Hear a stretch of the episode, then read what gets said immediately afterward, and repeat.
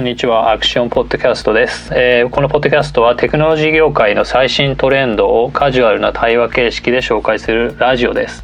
元ディジで編集者で起業家の吉田と280万会員の写真を扱うベンチャーの事業統括者平田が最先端のネタをディスカッションします。ネタは吉田が運営するデジタル経済メディアアクションゾーンからのものです。平田さんよろしくお願いします。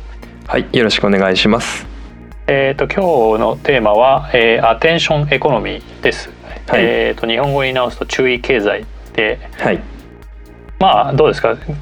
これはどんなもんなんですか平さ んアテンションエコノミーそうですね。要するにまあ注意興味を引くみたいなことがまあインターネット上にはまあ溢れ返ってるよねと。で注意が引けるとまあ見られるから PV が増えてまあ広告モデルはお金稼げるねとかユーザーを引きつけられてまあそうですね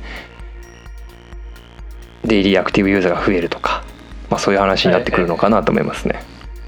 はいはい、そうですよね。あの博報堂のなんだっけメディアセメディア環境研究所とかで出てる統計とかだとなんかもうすごい、えー、メディアへの接触時間が爆増してて、うん、そこの隙間隙間でデスクトップだったりモバイルとかで人の注意にどうやって差し込むかみたいなところが、まあある種の経済になっててそれを、えー、そうですね裏側にあるアドテクとかに載せると金になる、うん、これは経済だ、みたいなもんですよね。はい、はい、はいあのはいちょっと小難しく くっつけると、はい、そうなんですよね。まあで平田さんもあれですよね。そのアテンションエコノミーのプロダクトをまあ作ってる、まあ私も一つですね。はい、はい、うん、ような感じかなと思うんですけど、はい、どう思います？アテンションこれを。アテンションそうですね、うん、結局やりすぎてもダメだと思いますしやらなすぎてもダメだとも思いますしまあ、はいはい、なんか、うん、いい塩梅が必要なんだろうなと思いますね。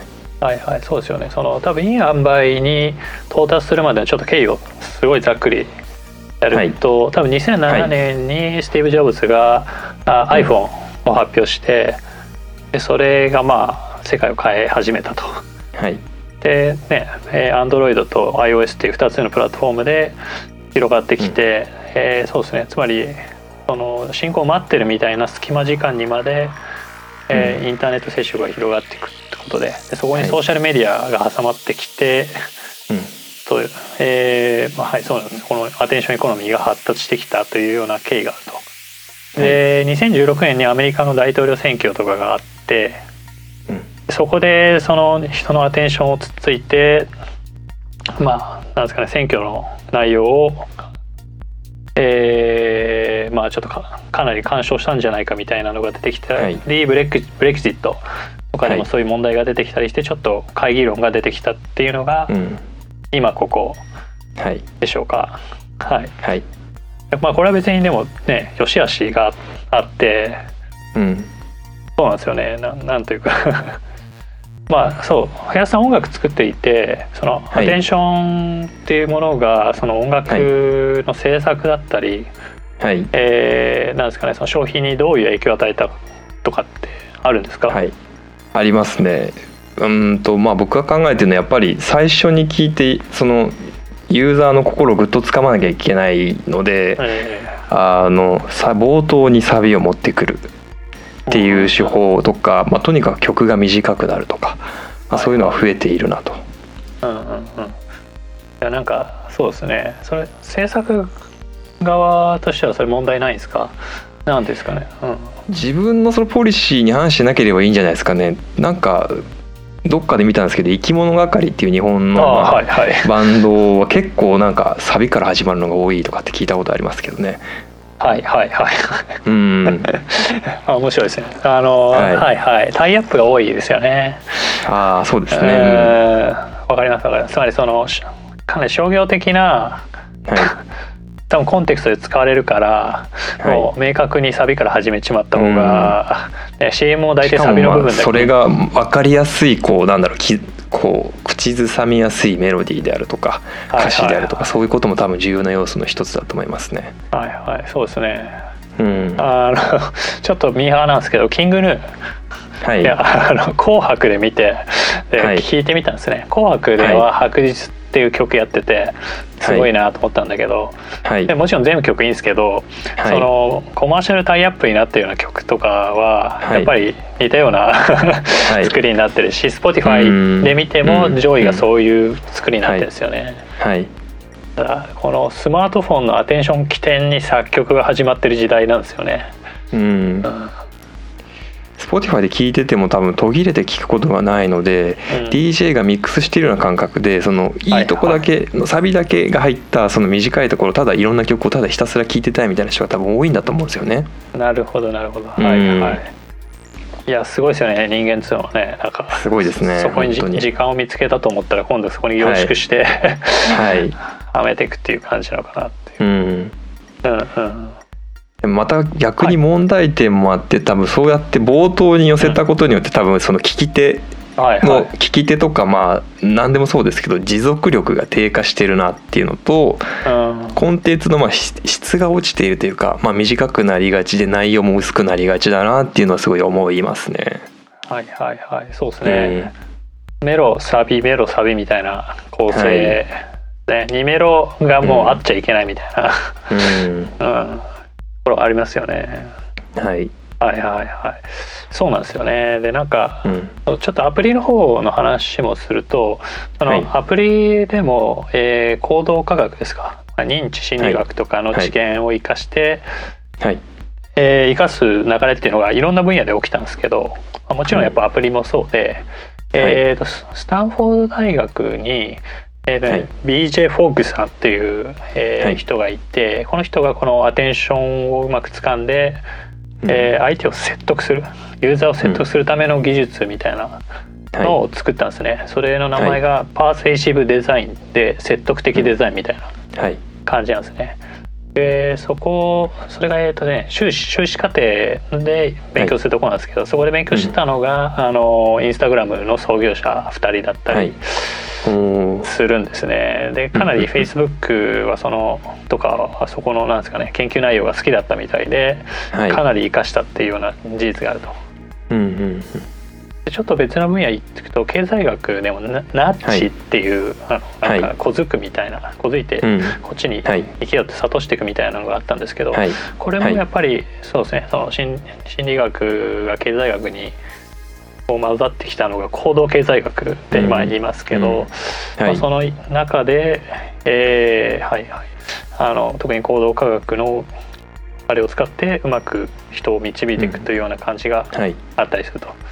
そうですね。はい、これはそうなんですね。つまり、まあ、両方とも聞こえは素晴らしくいいし、はい。ナッジもパーセーションデザインも人をいい方向に導くためにうん。存在するならいいことなんですね。でこれは裏表があって、はい。まあある意味では人を操ってしまってるみたいなうん。ところもあるかなと思うんです。うん。うん。はい。どうですかね。いじなんかあの操られてるような実感はありますか？操られてまあでもそうだな。こっちは作り手なのでまあそれのこう裏が分かりやすいっていうのはあるかなと言えますね。そうですよね。むしろそのなんだろう。うん。あここはこういうことやってるんだとかっていうのをこう学習してしまうというか、はいはい。気づ気づいてしまってなんか感心することが多いというかあこれいいなとか。えー例えばはい。どういうの例えば、ますか？はい。最近とかだとちょっとなんかパッと出てこないですけどね。はいはい。うんなるほど。なんだろうな。ちょっと思い浮かばないですね今。はいはいはい。はい。まあいろいろありますよね、うん。うん。まあどうだろうな。すげえベタだけど例えばそのメッセージアプリで、えー、と新しいなんですかね。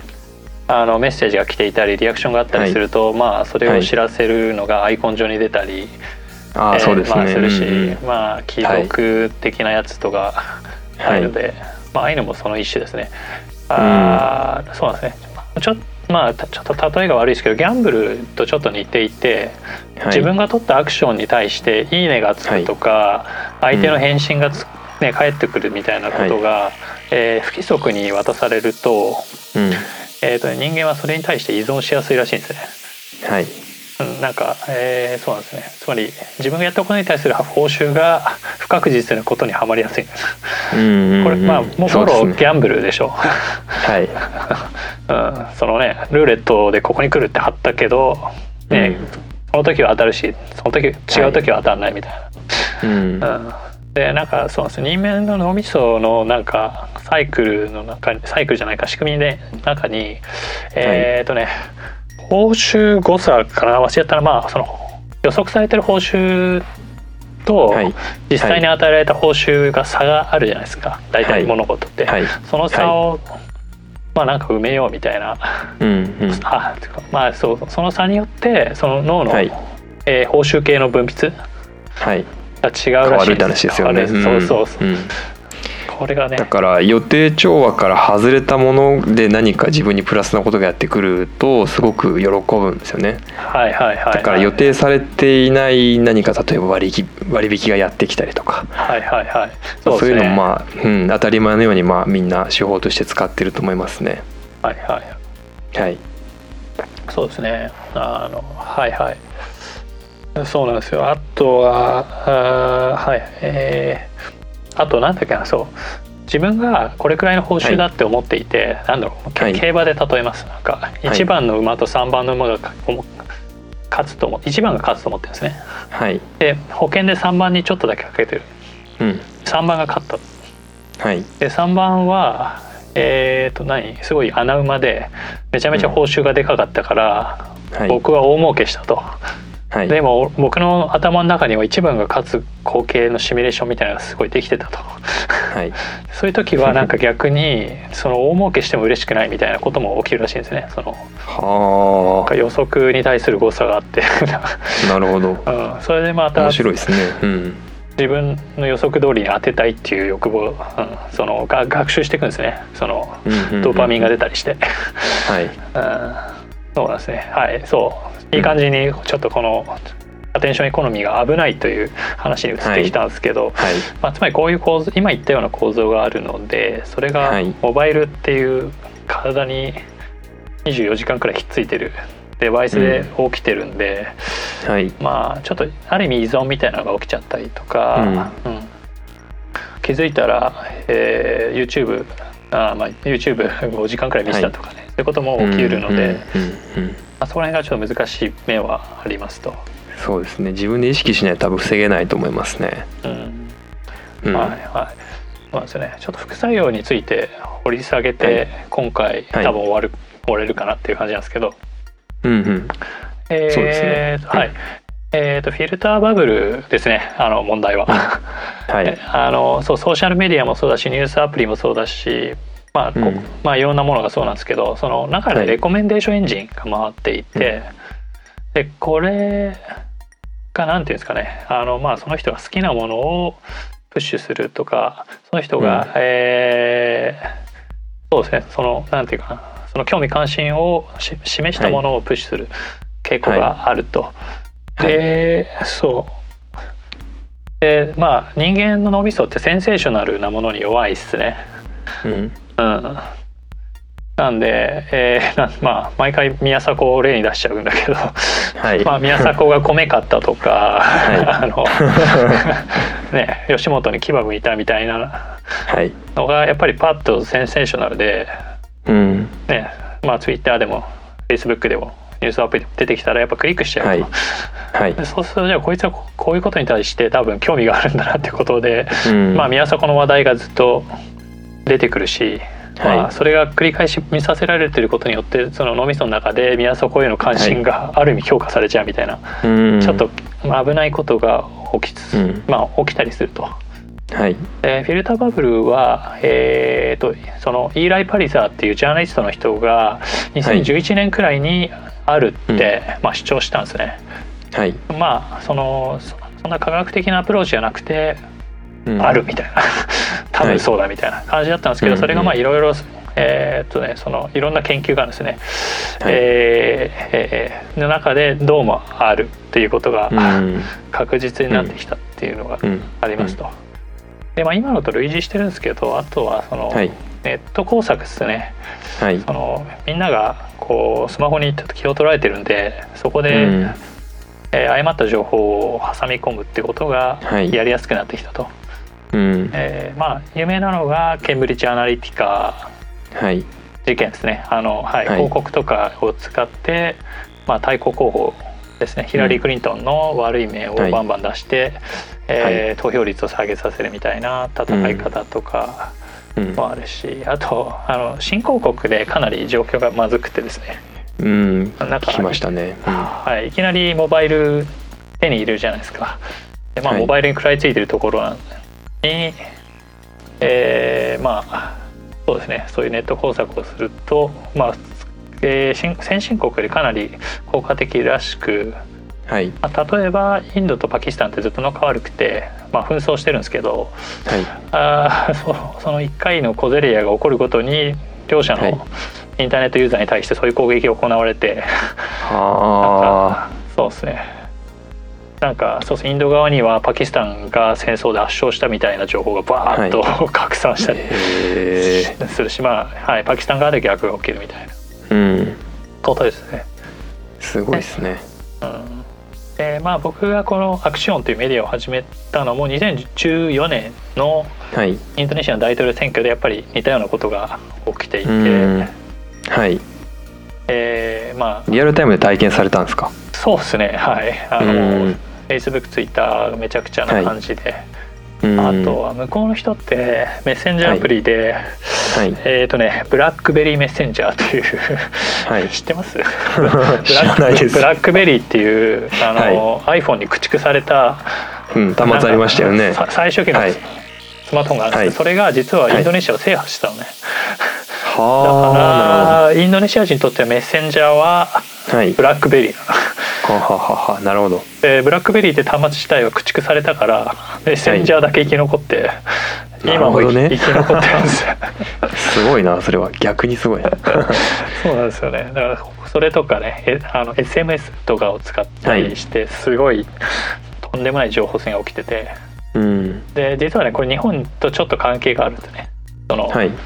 日本って、えーはい。大世界えー太平洋戦争の時にあの攻め込んで、まあ、植民地化してたんですけどはい。その町の構造とかをえーっとねあの町内会とかあのうん日本のシステムをがっちり入れたのね。はい。あのなんだっけ村村八部じゃねえよ あのなんか悪いことしたら全員悪くなるみたいなやつあるじゃないですか。はい。あ5人組的なやつですか？あそれですそれです、はい。それでなんかすごいたくさんの人間をコントロールしてるんですけどうんだそうえっ、とねだから100人単位で管理して10人単位で管理してみたいなそうういう管理の仕組みがあってそこにはい。あのフェイクニュースを流すと一発なんですわ、うん。一コロなんですわ。へえ だからそれが人づてに伝わってきてはい。同時にモバイルからバンバン出てたらうんうん。まあすぐさま騙せるみたいなうん。感じのことが起きていたうんうんという感じなんですね。うんえー、そうちょっと、えーはいごめんなさい。僕はずっと喋っちゃったけど、あのはい。アテンションエコノミはい。ーが、まあ僕の考えだとまあ可処分時間がギリギリまで来たし、はい。そろそろ何か違う方向に行くのかなと思うんですけど、うん。まあ、平田さんとしてはど,、うん、どういうような展望を持ってますか？そうですね。その前になんか僕ちょっと聞きたいのがあってあはいはいはい。まあそのこのアテンションエコノミー要するにアテンションに毒されていくことをまあなんか防ぐ方法はあるのかっていうのを吉田さんが何かそういう、まあ、考えがあるんだったらちょっと聞いてみたいなと思ったんですけどああそうですね。それもこの僕やってるアクションのやり方ですけど、はい。なんか宣伝臭さが出るけど。えーそうですね。あのはい、えー、だサブスクですね。あの裏側にあるそのエコノミーがこう人のアテンションをかすめ取って、まあ、はい。ここに情報をプッシュするっていうはい。戦争ですね。に駆り立っているので、そうじゃなくて、えーとお金をもらいますと。はい。でお金をもらった上であなたが食べるべき情報取得するべき情報を最適化すると、うん。あなたの、まあ、人生のために。ですね、はい。今は人生のためじゃないですよね。もう広告収益のために、うん何でも見せてやるぜみたいな感じになってるんで、まあはい。これが僕の、はい、解決策かなと思います。うん。はい。なんかまあそこら辺詳しく聞くと多分長くなりそうなんではいはい。もうちょっと砕いて次回につなげるっていうのはどうですかね？あそうですね。はい。そんな感じですね。はい、かまあ簡単にまとめるとえーとそうですね、まあ、モバイルフォンと同時にこういうアテンションエコノミーが出てきてただ可処分時間がまあ限界まで来てるような感じだし、はい。まあ、その悪影響がいろんなところで見られるようになってきたので、えーはい。どうもトレンドが変わりそうな時期が来ていると。はい。いうのが今回のまとめです。はい平田さんどうもありがとうございました。はいありがとうございました。